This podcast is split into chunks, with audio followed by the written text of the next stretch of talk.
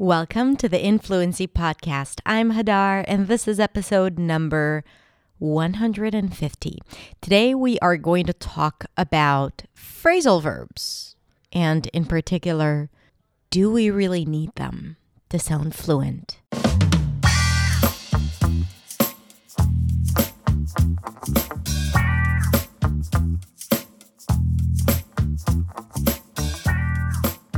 Hey everyone, thank you so much for tuning in. And today we are going to talk about something that I don't usually talk about, even though it's a hot topic in the English learning industry, and that is phrasal verbs. And the reason why I want to talk about it is because every time I get into a conversation with my students, about what they need and you know what they are really struggling with phrasal verbs always comes up. There is this continuous struggle that people experience around phrasal verbs. And there are a lot of methods and systems and lists out there designed to help you understand the system behind phrasal verbs. But there's no system, my friends. Even me, we try to create this method teaching phrasal verbs through understanding the particles. And I think if we had to choose a system or we had to choose a way to understand phrasal verbs, I think that is the way to do it. We designed it for our private students. So I think it's extremely helpful, but at the same time, it's not the solution for implementing, integrating, assimilating all phrasal verbs. And in today's episode, I'm going to talk about the myth of phrasal verbs and, you know, the common mistakes that people make when trying to learn phrasal verbs. The common mistake, there's usually one big mistake that I'm going to share with you today in today's episode. So I hope you are going to benefit from it and maybe change your perspective and changing perspective always gives us freedom. I mean, it depends on the change, but if it's a good change, it can allow you more freedom. And hey, freedom is what we're after. If you enjoy listening to this podcast, I would love for you to take a moment and rate and even review the podcast. So, rating the podcast is nothing, it's just like clicking on the button and choosing the number of stars you want to give this podcast. But if you have another 30 seconds and you can write a few words about the podcast, I would so appreciate it because it helps people who don't know the podcast understand what this podcast is about and then decide if they want to listen to it or not. So it really helps this podcast get to more people. So if you can help me do that, I would really appreciate it. All right, that's it. So let's listen to what we came here for phrasal verbs.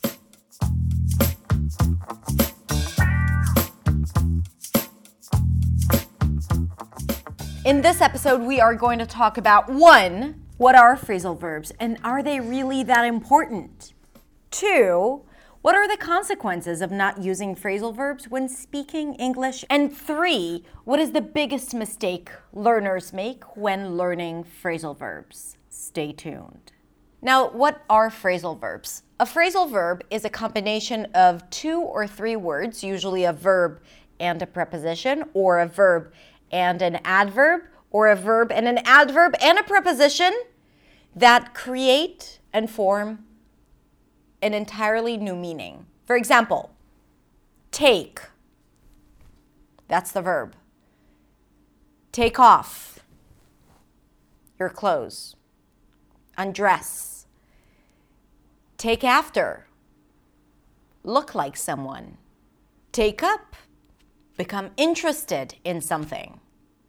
Now, as you can see, the reason why it's so incredibly confusing is because you're only changing one part of the word, the preposition. Prepositions are, you know, just like those small words that we add in between words, and all of a sudden, changing those parts, changing those prepositions, changes the meaning of the word completely.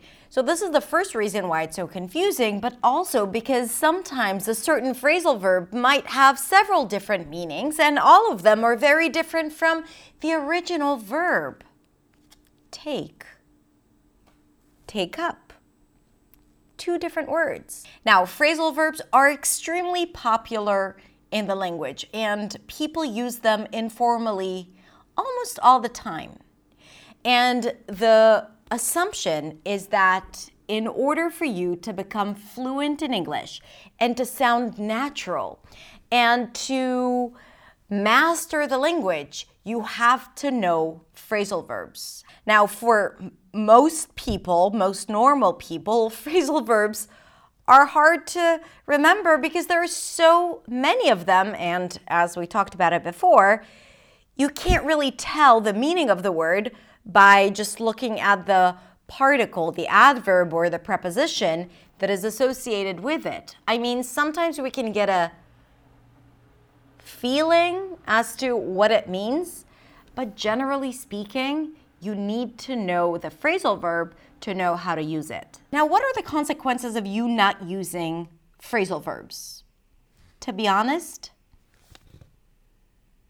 nothing's going to happen. And here's why.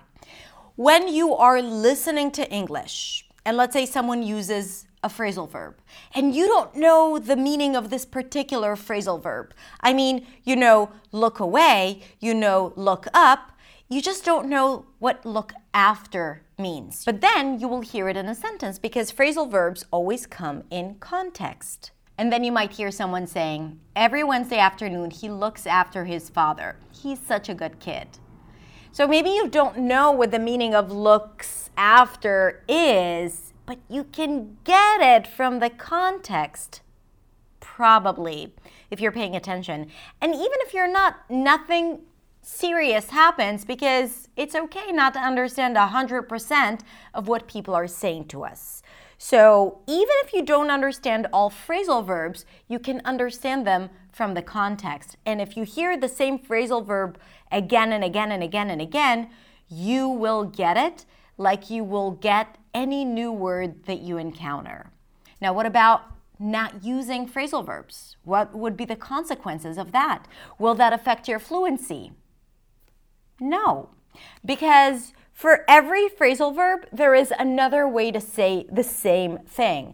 Sometimes you have a different word, and sometimes you can use a few other words to explain something. Looks after, takes care of. There you go. So if I were the one wanting to say every Wednesday afternoon he takes care of his father, I'm still fluent. I still sound natural. Nothing happened after I haven't used phrasal verbs. Now, don't get me wrong. I don't think that you don't need to know phrasal verbs, and I don't think that you need to give up on learning them. I'm just saying that it's time to reduce the obsession around phrasal verbs, and I know there is this obsession because I see it with my students. And I'm also saying that we shouldn't be using it as a measuring stick for someone's fluency because you can be very fluent and expressive and sound natural without using a lot of phrasal verbs. For example, in this video, I barely used any phrasal verbs. Did that sound unnatural or less fluent? Probably not. You probably haven't even noticed. And yet, here it is. I haven't used a lot of phrasal verbs, and I usually don't use a lot of phrasal verbs when I speak. I know them, I understand them, I use them in writing, I don't always use them in speaking, and I'm able to speak. So I hope I proved my point. Now, last thing I want to talk to you about is the biggest mistake English learners make when trying to learn phrasal verbs. Here's the thing even though phrasal verbs have the verb and then different prepositions or adverbs or adverbs and prepositions, learning lists of words based on the verb and just changing the particle is incredibly hard because the meaning is so different and usually the phrasal verbs have nothing to do with the verb so just you know creating these lists of words based on the verb is simply not helpful. It doesn't create this internal system that you can follow. It doesn't have this, you know, reason that you can comprehend and according to that learn it easily. Now, it's just random lists of words and sometimes some of the phrasal verbs are phrasal verbs that you don't even need. Yet you might learn it because you're learning lists of words based on that one verb.